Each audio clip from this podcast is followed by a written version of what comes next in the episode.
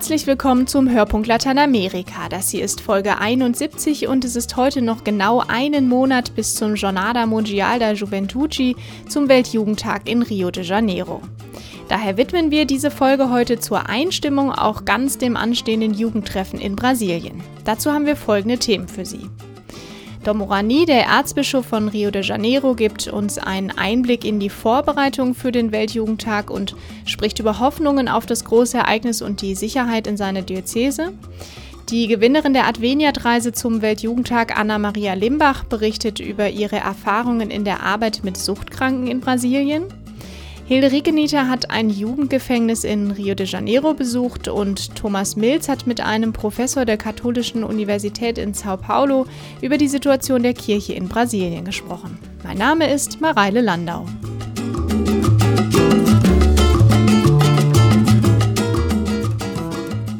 Die Christusstatue auf dem Corcovado-Berg. Sie ist das Wahrzeichen von Rio de Janeiro.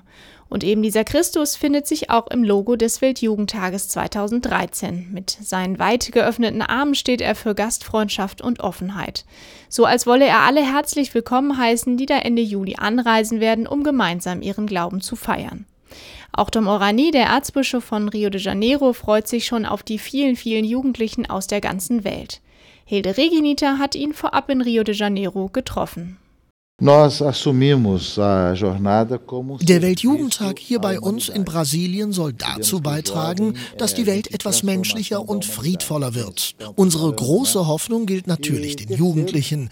Wir wollen sie zu Protagonisten ihres eigenen Lebens machen, zu Architekten ihrer eigenen Zukunft cada um com sua responsabilidade. Sagt Orani Jao Tempesta, Erzbischof von Rio de Janeiro und damit Gastgeber des WJT 2013. Und der, da ist sich Dom Orani ganz sicher, wird etwas Besonderes. Schließlich ist er nach denen von Buenos Aires und Sydney überhaupt erst der dritte Weltjugendtag, der auf der Südhalbkugel der Erde stattfindet. Pela segunda vez na América Latina depois de 26 anos. Jetzt kommt der Weltjugendtag nach 26 Jahren also zum zweiten Mal nach Lateinamerika. Jetzt werden die jungen Leute aus dem Norden erfahren, was es heißt, sich auf einen sehr weiten und sehr teuren Weg zu machen. So gesehen drehen sich die Probleme diesmal um. Und obwohl wir schon Anmeldungen aus über 160 Ländern haben, die meisten kommen dieses Mal aus Lateinamerika. Und zwar die allermeisten aus Brasilien selbst selbst. Um die 60 Prozent werden es wohl sein, gefolgt von denen aus dem Nachbarland Argentinien, der Heimat des wohl prominentesten WJT-Besuchers Papst Franziskus. Dieser Franziskus-Faktor, er spielt wohl auch eine Rolle für Gäste aus den USA und Europa, meint Dom Orani. Ganz bestimmt gibt es ein Interesse an dem Kontinent, von dem der neue Papst stammt. Viele Jugendliche sind doch einfach neugierig auf das Leben in Lateinamerika. Sie haben von den extremen Unterschieden zwischen arm und reich gehört und wollen jetzt sehen, wie die Menschen wirklich leben. Wie sie den Alltag trotz vieler Probleme meistern und das Leben feiern, wo immer sich die Gelegenheit dazu bietet. Und der WJT oder die Jornada Mundial da Juventude, wie die Brasilianer sagen, ist ein willkommener Anlass zum Feiern und zur Freude. Dass die Großveranstaltung von Gewalt überschattet werden könnte, das befürchten manche Eltern. Dom Orani hat natürlich Verständnis für solche Ängste. Er sagt aber auch ganz klar, Wir sind sehr zuversichtlich, dass die Regierung ihr Möglichstes tut, um die Sicherheit hier zu gewährleisten. Schließlich kommt der Heilige Vater und die Sicherheitsvorkehrungen für seinen Besuch werden ganz sicher abfärben auf alle anderen Bereiche. Schließlich wollen die Behörden beweisen, dass Brasilien, dass Rio sicher ist, dass man sich hier sicher bewegen kann. Schließlich wollen sie zeigen, zeigen, dass sie in der Lage sind, die Fußball-WM 2014 und Olympia 2016 sicherheitstechnisch zu stemmen. Unterdessen laufen die Vorbereitungen in der Erzdiözese Rio de Janeiro auf Hochtouren.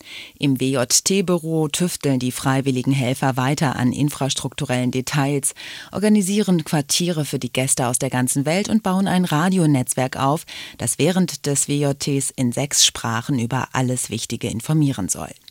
Zur Vigil und zum großen Abschlussgottesdienst mit Papst Franziskus rechnen die Organisatoren dann übrigens mit etwa 2,5 Millionen Teilnehmern. Was all diese Menschen an den Zuckerhut zieht? Für Dom Orani gar keine Frage. Ist doch klar. Das liegt in der Natur des Weltjugendtages selbst begründet. Was uns da verbindet, ist ja das gemeinsame Ziel, die Sehnsucht nach einer neuen, besseren Welt. Dafür lohnt es sich, auch weite Wege auf sich zu nehmen. De tempos novos e tempos melhores que a juventude pode construir. Einen Film über die Vorbereitungen auf den Weltjugendtag in Rio de Janeiro und wer daran alles beteiligt ist, finden Sie auf www.adveniat.de/wjt.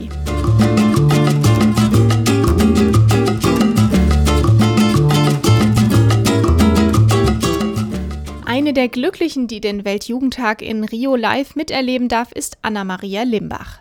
Sie ist eine der fünf Gewinnerinnen des Wettbewerbs Jüngerschaft, die mit Adveniat nach Brasilien fliegen werden, um an dem kirchlichen Großereignis teilzunehmen und Adveniat-Projekte zu besuchen.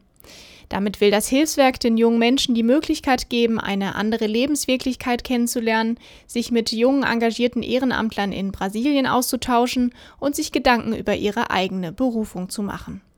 Überzeugt hat Anna-Maria die Jury mit ihrem ehrenamtlichen Engagement für Drogensüchtige in den Facendas de Esperanza, den Höfen der Hoffnung und dem offenen Blick auf Menschen und Kulturen. Friederike Seger hat die 26-Jährige in Köln beim Spendensammeln auf einem Flohmarkt besucht. Ich meine, man kann ja auch mal einen Frühstückstisch mit vier verschiedenen ähm, Gedecken decken, ne? Ja. Und warum Gespannt beobachtet Anna-Maria Limbach die Flohmarktbesucher. Ab und an bleibt einer von ihnen stehen, schaut sich die Kruzifixe, gehäkelten Madonnenbilder und Brotboxen an. Die meisten Gegenstände stammen aus einem alten Kloster. An diesem Morgen wollen Anna-Maria Limbach und ihre vier Kolleginnen von der Gemeinschaft Fazenda da Esperanza alles verkaufen. Das Geld soll die Arbeit der Gemeinschaft unterstützen. Anna-Maria Limbach engagiert sich schon länger in der Versender. Drei Monate war sie dafür auch in Brasilien. Die Rückkehr nach Deutschland war nicht leicht für sie. Diese Lebensfreude habe ich richtig vermisst. Der Kölner kommt das ja auch ganz gut, aber so an sich sind die Deutschen ja einfach schon noch mal ein bisschen distanzierter. Auf die Gemeinschaft wurde sie zufällig aufmerksam. Eine Freundin erzählte ihr von der Arbeit mit suchtkranken Jugendlichen. Nach einem kurzen Besuch stand für Anna-Maria Limbach recht schnell fest, hier will ich mich auch einbringen. Mich hat das einfach total fasziniert, weil die Versender ist ja eine Einrichtung für Suchtkranke und eigentlich durch ganz einfaches Leben wird den Leuten wieder geholfen, so ins Leben zurückzufinden. Also die leben zusammen, die arbeiten zusammen, unterhalten sich auch selber. Die leben immer auf so, ich sag mal, ein bisschen Bauernhöfe. Und das hat mich einfach total fasziniert, dass durch diese Einfachheit da wieder die Leute ein neues Leben finden. Anfangs war sie in einer Versender bei Berlin. Die Jugendlichen dort waren kaum älter als sie, nahmen Drogen oder litten an Essstörungen. Wieder durch einen Zufall landete Anna-Maria Limbach dann in Brasilien. Auch dort arbeitete sie in der Gemeinschaft und lernte das Leben vor Ort hautnah kennen, die Unterschiede zu Deutschland inbegriffen. In Deutschland gab es damals, als ich auf der Versender war, ganz viele Essstörungen und solche Sachen. Das gibt es in Brasilien einfach gar nicht. Da kommen Menschen hin, die haben gar keine Schulbildung und da kommt man natürlich in eine ganz andere Welt nochmal rein. Man stellt sich hier in Deutschland, ist so ein Leiden auf ganz hohem Niveau und das könnte noch irgendwie ausgebaut werden und besser sein. Aber da sind Kinder mit 16, 17, die haben schon wieder drei, vier Kinder. Nachdenklich blickt sie auf den Flohmarktstand. Betroffen sei sie gewesen. Ohne zu jammern oder zu klagen, würden viele der Jugendlichen ihr Schicksal einfach annehmen.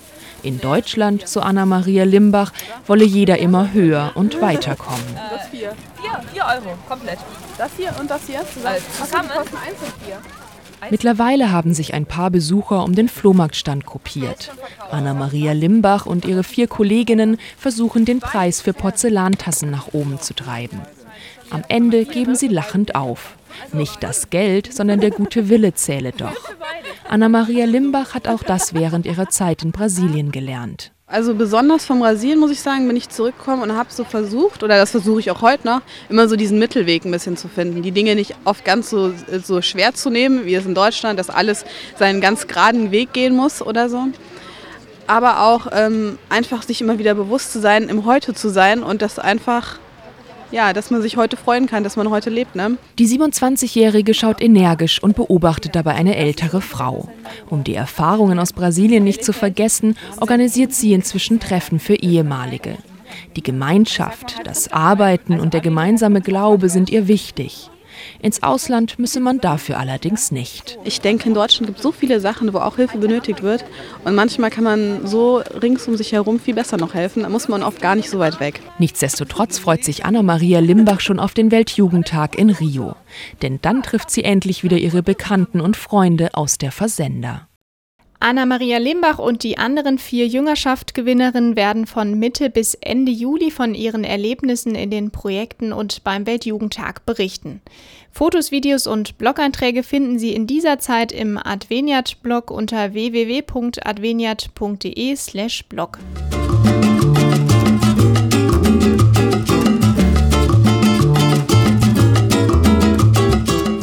Eines der Projekte, das die Gewinnerinnen des Jüngerschaft-Wettbewerbs besuchen werden, beschäftigt sich mit einem der Grundprobleme in Rio de Janeiro, der Jugendkriminalität und der häufig damit verbundenen Perspektivlosigkeit straffällig gewordener junger Menschen. Damit diese Jugendlichen, die schon mit einem Fuß auf der falschen Seite stehen, doch noch eine Chance bekommen, unterstützt Adveniat die katholische Kirche vor Ort auch in der Gefängnispastoral, die sich ganz besonders für sehr junge Straffällige engagiert. Ich habe davon gehört, dass Papst Franziskus in Rom in ein Jugendgefängnis gegangen ist und den Jugendlichen da die Füße gewaschen hat. Jetzt hoffen wir natürlich alle, dass er auch zu uns kommt. Der Papst hier bei uns im Jugendknast Don Bosco, das wäre toll sagt dieser Junge. Seine Mitgefangenen nicken nachdrücklich. Sie alle gehören zu den circa 300 jungen Männern, die im Centro de Socioeducação Dom Bosco auf ihr Urteil warten. Das U-Haftgefängnis für Jugendliche bis 18 Jahre liegt auf der Gouverneursinsel von Rio de Janeiro, nicht weit entfernt vom internationalen Flughafen Galeão. Aber die große weite Welt ist für diese Jungs Lichtjahre entfernt. Ihre wirkliche Welt, die misst gerade vier mal vier Meter und ist von Gittern begrenzt.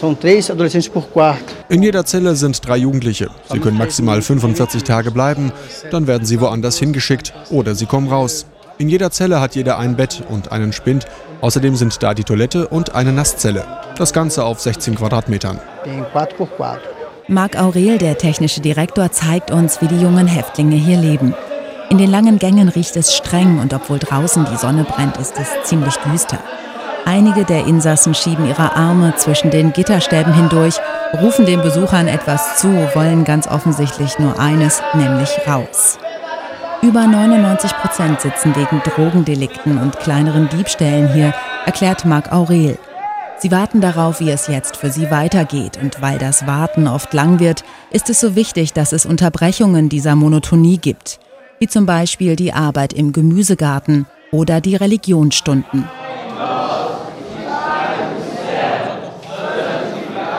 Mehrmals in der Woche besuchen Laien und Ordensleute die Jugendlichen im Gefängnis, um mit ihnen in der Bibel zu lesen und zu beten. Was sofort auffällt, die Jungs, die da zusammensitzen, kennen das Vaterunser alle auswendig und sie haben fast alle schwarze Haut. Eles tiveram uma experiência muito dura na infância. Sie kommen aus extrem schwierigen Verhältnissen, nicht nur in Sachen Armut, sondern vor allem auch in sozialer Hinsicht. Sie wachsen meist in kaputten Familien auf und geraten früh ins Drogenmilieu. Schon mit 14 bekommen viele von ihnen scharfe Waffen in die Hand.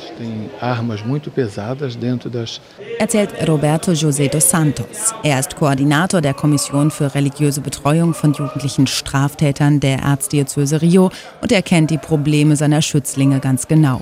Ele começa a ter a sensação do poder. Da, wo sie herkommen, gilt das Gesetz des Stärkeren. Viele haben erlebt, wie Kameraden einfach abgeknallt wurden, weil sie nicht gespurt haben. Sie sind nicht nur verängstigt, sondern sie wissen auch, dass ihr Leben am seidenen Faden hängt. Und so wollen Roberto und seine Mitstreiter vor allem eines, diesen Jungen vermitteln, dass es Alternativen gibt zu einem frühen Tod auf der Straße, dass sie etwas wert sind und dass sie aus ihrem Leben auch jetzt noch etwas machen können. Wir arbeiten dabei mit Schlüsselbegriffen aus der Bibel, wie zum Beispiel Verzeihung oder Erbarmen. Ein ganz großes Thema ist die Familie. Viele kennen ihren Vater gar nicht und ihre Mutter musste immer arbeiten. Sie waren sich überlassen und haben deshalb heute eine große Wut auf ihre Familie.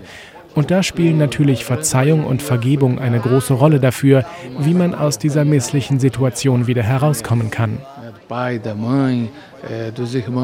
Der Jugendknast nicht als Sackgasse, sondern als Wegweiser in eine bessere Zukunft. Das ist nicht nur Robertos Wunschtraum, allerdings einer, der sich nur sehr mühsam in Wirklichkeit wandeln lässt. Als hilfreich empfindet er dabei, dass die jungen Männer fast alle einen Draht zu religiösen Fragen haben. Ich habe in all den Jahren hier noch keinen Jugendlichen getroffen, der nicht an Gott glaubt. Insofern finden wir leicht Zugang zu den Jungs. Unser religiöser Ansatz ist es, ihre Würde in den Mittelpunkt zu stellen. Sie nicht als Menschen zu sehen, die etwas Schlimmes getan haben, sondern als Menschen, die einfach Menschen sind. Insgesamt ist Roberto zuversichtlich, dass sich gesamtgesellschaftlich etwas bewegt in Brasilien. So hält er die Arbeit der Policia Pacificadora für sinnvoll. Dass diese Spezialeinheit seit ein paar Jahren in den Favelas präsent ist, auch den direkten Draht zu den Leuten sucht, das trägt in seinen Augen schon heute Früchte.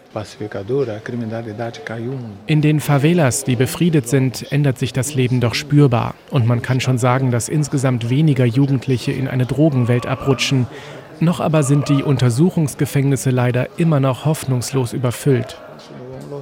Umso wichtiger also, dass die kirchlichen Mitarbeiter weiter in die Gefängnisse kommen und mit den Jungs beten. Das hilft mir, über mein Leben nachzudenken. Es hilft, an Gott zu denken. Ich fühle mich besser, wenn ich gebetet habe. Ich fühle mich leichter.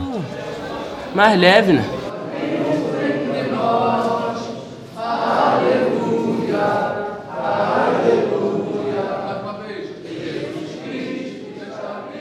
Mehr über die Projekte von Adveniat in Brasilien finden Sie auf www.adveniat.de/projekte.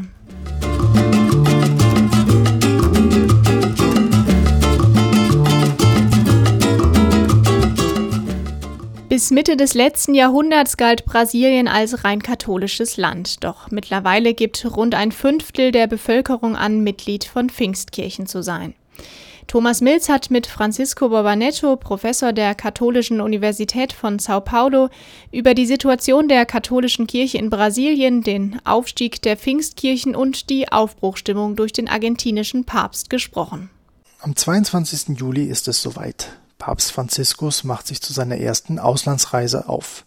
Ziel Brasilien oder genauer gesagt Rio de Janeiro, wo vom 23. bis 28. Juli der Weltjugendtag stattfindet. Das Land gilt als das katholischste der Welt. Rund 130 Millionen Brasilianer erklären, dass sie Katholiken sind. Das entspricht rund 65 Prozent der Bevölkerung und ist wenig verglichen mit den Werten der Vergangenheit. Noch Mitte des 20. Jahrhunderts waren nahezu 100 Prozent der Brasilianer katholisch. Heute erklärt sich jedoch gut jeder fünfte Brasilianer als Mitglied einer Pfingstkirche. Grund ist die Landflucht von Millionen Bauern, die ab den 50er Jahren in die großen Städte ziehen.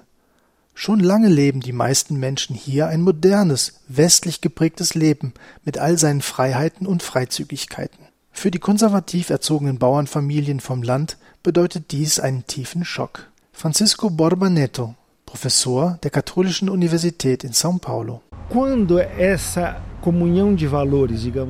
Sobald sie mit dieser Ruptur zwischen den Werten konfrontiert werden, fühlen sich die neu in der Stadt angekommenen Menschen dazu gedrängt, ihre eigenen Traditionen immer radikaler zu verteidigen. Gleichzeitig lehnt man damit die Menschen ab, die ein abweichendes Verhalten zeigen. Man dämonisiert sie. Man fragt sich, wieso diese Personen, die ein anderes Verhalten, andere Werte haben als man selber, einen derartigen sozialen Erfolg haben. Liebt Gott diese Menschen etwa mehr? Lässt Gott etwa ein derartiges Verhalten zu? Nein, das kann nicht sein. Der Teufel muss hier am Werk sein. Das Böse in der Welt lässt dies geschehen. Das Ergebnis dieses Kulturschocks war eine zunehmende Radikalisierung der Pfingstbewegung. Teufelsaustreibungen gehören heute zum Ablauf eines Kultes in den Pfingstkirchen mit dazu. Die Globalisierung hat dabei eine entscheidende Rolle, meint Professor Borbanetto. Quanto maior o choque cultural criado pela globalização, Je größer der Kulturschock durch die Globalisierung, je stärker werden die fundamentalistischen Tendenzen in den Religionen, wobei andere Religionen und deren sozialer Erfolg dämonisiert werden. Sataniza aquele que tem um sucesso social com um comportamento oposto. Besonders erfolgreich ist die Wohlstandsbotschaft der Pfingstbewegung, die den meist aus armen Schichten stammenden Gläubigen einen sozialen Aufstieg mit Wohlstandsgarantie verkaufen. Dafür zahlen die Mitglieder den Kirchenzehnten, das heißt, geben zehn Prozent ihres Einkommens an die Kirche ab. Religion wurde so zu einem Gut, das im kapitalistischen System einen festgelegten Wert hat. Lange hat die katholische Kirche derartige Praktiken abgelehnt. Heute ist man jedoch auf Entspannung aus. Professor Borbanetto. A Igreja Católica na América Latina Die katholische Kirche in Lateinamerika ist sich heute sehr bewusst darin, dass man keinen neuen religiösen Konkurrenzkampf betreiben will. Wir wollen gegenüber den Pfingstkirchen nicht in einen Kampf um die Gunst der Gläubigen treten. Genauso wenig wollen wir die Tendenzen der Pfingstkirchen kopieren, den Glauben in einen Kommerz zu verwandeln. Das große Problem der katholischen Kirche war, dass sie sehr lange gebraucht hat, um zu verstehen, was überhaupt passiert. Das erste wichtige Dokument der katholischen Kirche, das in positiver Form versucht, eine Antwort auf die Pfingstbewegung zu geben, ist das Abschlussdokument von Aparecida. Mas de uma forma positiva, dar resposta ao problema do pentecostalismo, o documento de Aparecida. Im Mai 2007 trafen sich die Bischöfe Lateinamerikas in dem kleinen Ort Aparecida in der Nähe von Rio de Janeiro, um ihr richtungsweisendes Papier zur kirchlichen Option für die Armen und für die kontinentale Mission zu entwerfen. Aber das Dokument geht noch viel weiter. Professor Bobanetto. Porque é o primeiro documento da Igreja Católica onde, de fato, a questão de, da recuperação do nexo entre a experiência. Es ist das erste Dokument der katholischen Kirche, in der die Verbindung zwischen der mystischen Glaubenserfahrung und dem realen Leben der Menschen wieder als eine fundamentale Frage hervorgebracht wird. Man spricht nicht davon, in Konkurrenz mit den Pfingstkirchen zu treten, sondern es geht darum, auf das Verlangen der Menschen nach transzendentalen Erfahrungen einzugehen, dem Verlangen nach einem tieferen Sinn, das selbst den ärmsten Menschen innewohnt.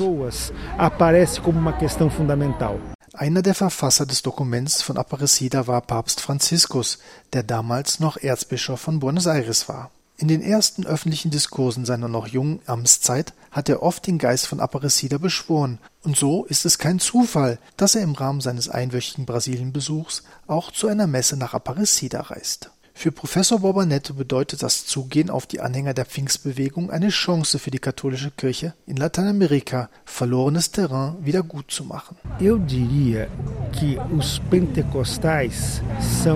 Ich würde sagen, dass die Pfingstkirchen wie ein Stein sind, den Gott der katholischen Kirche in den Weg gelegt hat. Sie kann über diesen Stein stolpern oder damit etwas aufbauen. Wenn die katholische Kirche denkt, dass die Pfingstkirchen lediglich eine Bewegung sind, die ihnen ihre Mitglieder raubt, so wird sie über diesen Stein stolpern. Wenn die Katholiken jedoch die Pfingstkirchen als eine Chance ansehen, den Reichtum der Glaubensäußerung zu erkennen, können sie mit diesem Stein etwas Neues aufbauen.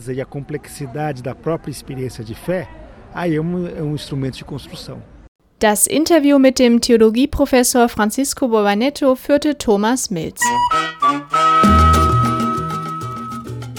Das war der Hörpunkt Lateinamerika für dieses Mal. Vielen Dank an Hilde Reginita, Friederike Seger und Thomas Milz für ihre Mitarbeit. Mein Name ist Mareile Landau. Tschüss und bis zum nächsten Mal.